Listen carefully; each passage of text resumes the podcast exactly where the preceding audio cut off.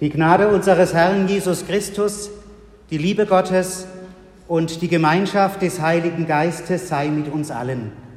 Amen.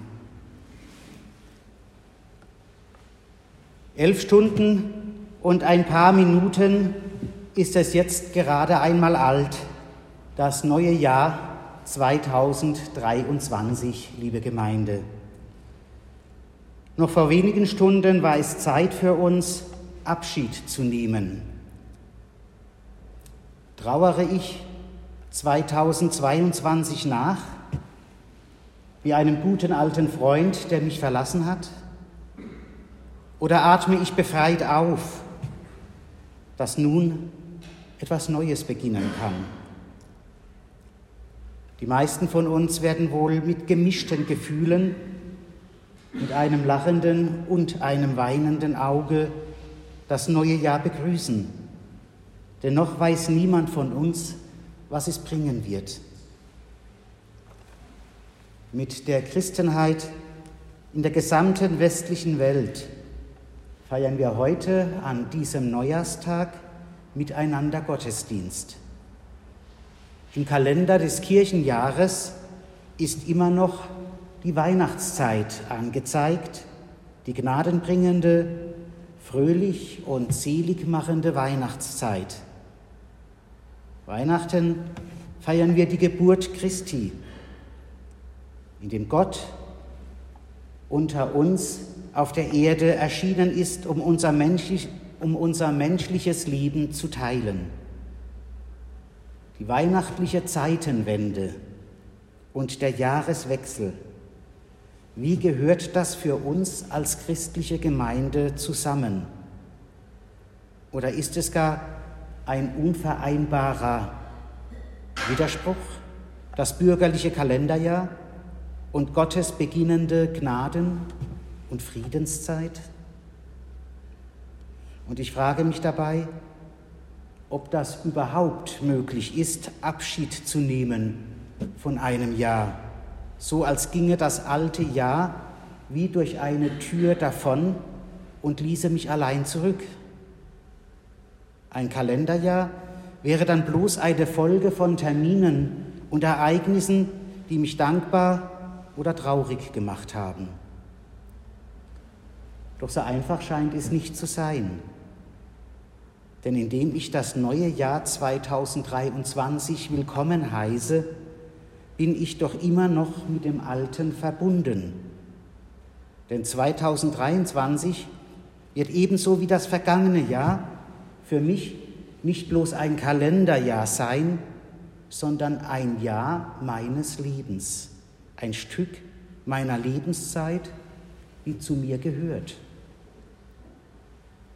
Vielleicht haben wir es uns deshalb angewöhnt, das neue Jahr unter ein Wort der Bibel zu stellen.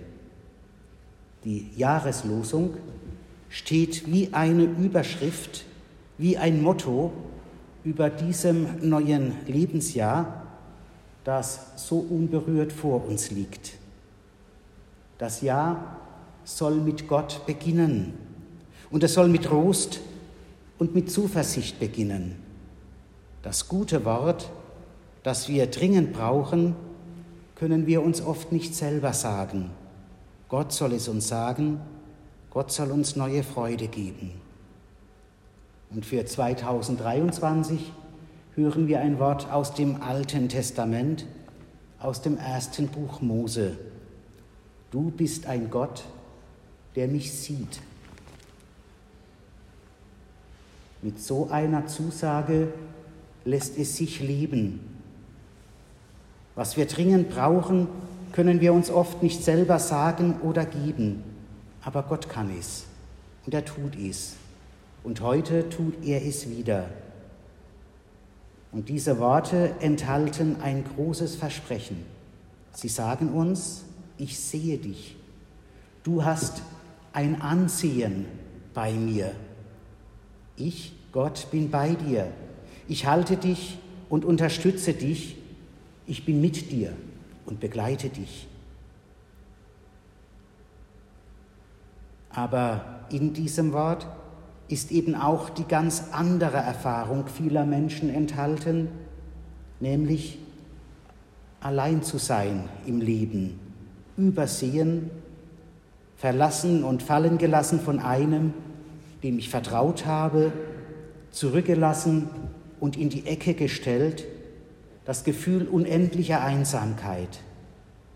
Wie viele von uns haben genau das in ihrem Leben schon erlebt.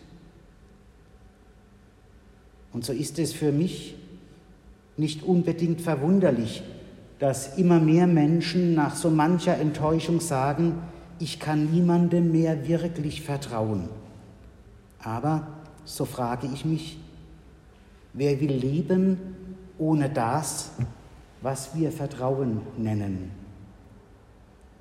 Ist ein Leben ohne Vertrauen in Gott und die Menschen überhaupt möglich? Du bist ein Gott, der mich sieht. Hagar, die laut dem ersten Buch Mose von diesem sehenden Gott spricht, war wirklich eine Übersehene. Bitter hatte sie erfahren müssen, was es bedeutet, benutzt, ja in gewissem Sinne missbraucht zu werden. Hagar war eine Sklavin. Und wenn wir heute Morgen diese Worte hören, mag der eine oder andere sich fragen, ob wir denn das so ohne weiteres auf uns übertragen dürfen. Die Situation Hagers ist nicht unsere Situation. Aber davon lebt ja jede Auslegung eines biblischen Wortes, dass wir immer aufs Neue den Versuch wagen, damals und heute miteinander in Beziehung zu setzen. Dass wir danach fragen, was die biblischen Worte in unsere eigene Situation hineinsprechen. Ja, an einem Übergang stehen wir ja heute auch, an diesem Neujahrsmorgen. Und wer von uns weiß schon, welche Veränderungen, welche großen Aufgaben und Herausforderungen das Jahr jedem Einzelnen von uns und uns als christlicher Gemeinde bringen wird. Dieses Jahr liegt zwar neu und unberührt vor uns, aber einiges von dem, was auf uns zukommen wird, wissen wir schon. Die Termine des kommenden Jahres sind zum Teil schon gemacht. Die Konfirmanden wissen, wann sie konfirmiert werden. Manche Familien erwarten ein Kind. Andere stehen vor dem Abschluss ihrer Schule oder Ausbildung. Andere haben ihre Hochzeit geplant oder begehen ein Jubiläum. Viele Ereignisse des neuen Jahres sind daher schon zu sehen. So Gott will und wir lieben, sagen die Älteren unter uns und drücken damit aus, dass wir Menschen vieles planen können, aber letztlich nicht in der Hand haben, ob es tatsächlich so eintreffen wird. Deshalb können wir nicht genau und erst recht nicht alles wissen, was das neue Jahr bringen wird. Vieles wird auch unvorhergesehen kommen. Jemand kann krank werden, ein Unfall wirft eine Familie völlig aus der Bahn, ein Streit führt zu großem Zerwürfnis und zur Trennung und ein anderer erlebt dagegen ganz unverhofft die große Liebe seines Lebens. Und wieder jemand steht plötzlich allein da und muss sich neu zurechtfinden in seiner Welt. All das kann auch auf uns zutreffen. Für jede und für jeden etwas anderes. Wie gehen wir persönlich damit um? Manche sagen, da mache ich mich nicht verrückt, ich lasse erst einmal alles auf mich zukommen. Andere haben ungute Gefühle und spüren Unsicherheit, wie sie mit solchen Situationen denn zurechtkommen sollen. Wieder andere haben Angst, weil sie mit dem Schlimmsten rechnen und sie wagen kaum die nächsten Schritte. Das Jahr liegt so neu und so unberührt vor uns mit viel Unbekanntem und Unsicherem. Und in dieser Situation des Übergangs hören wir die Worte, du bist ein Gott, der mich sieht. Sie enthalten keinen Appell, keinen guten Ratschlag oder gar eine Aufforderung, so oder so zu handeln. Nein, Gottes Hilfe an Übergängen des Lebens besteht in einem großen Versprechen, der Zusage, mich zu sehen, zu beachten, bei mir zu sein und mich zu halten, wenn ich zu fallen drohe, mich zu unterstützen, wenn ich Hilfe benötige und mich zu begleiten, wenn ich alleine bin.